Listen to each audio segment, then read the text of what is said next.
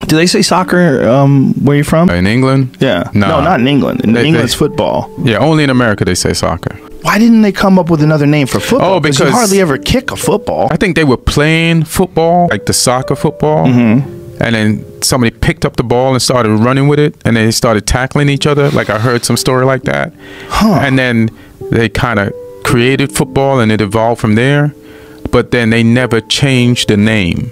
Isn't that weird that like football's called football when the only person who kicks it is a guy who can't even play the game? It's the least significant person on the team as far as getting when there's a championship. Yes, that is weird.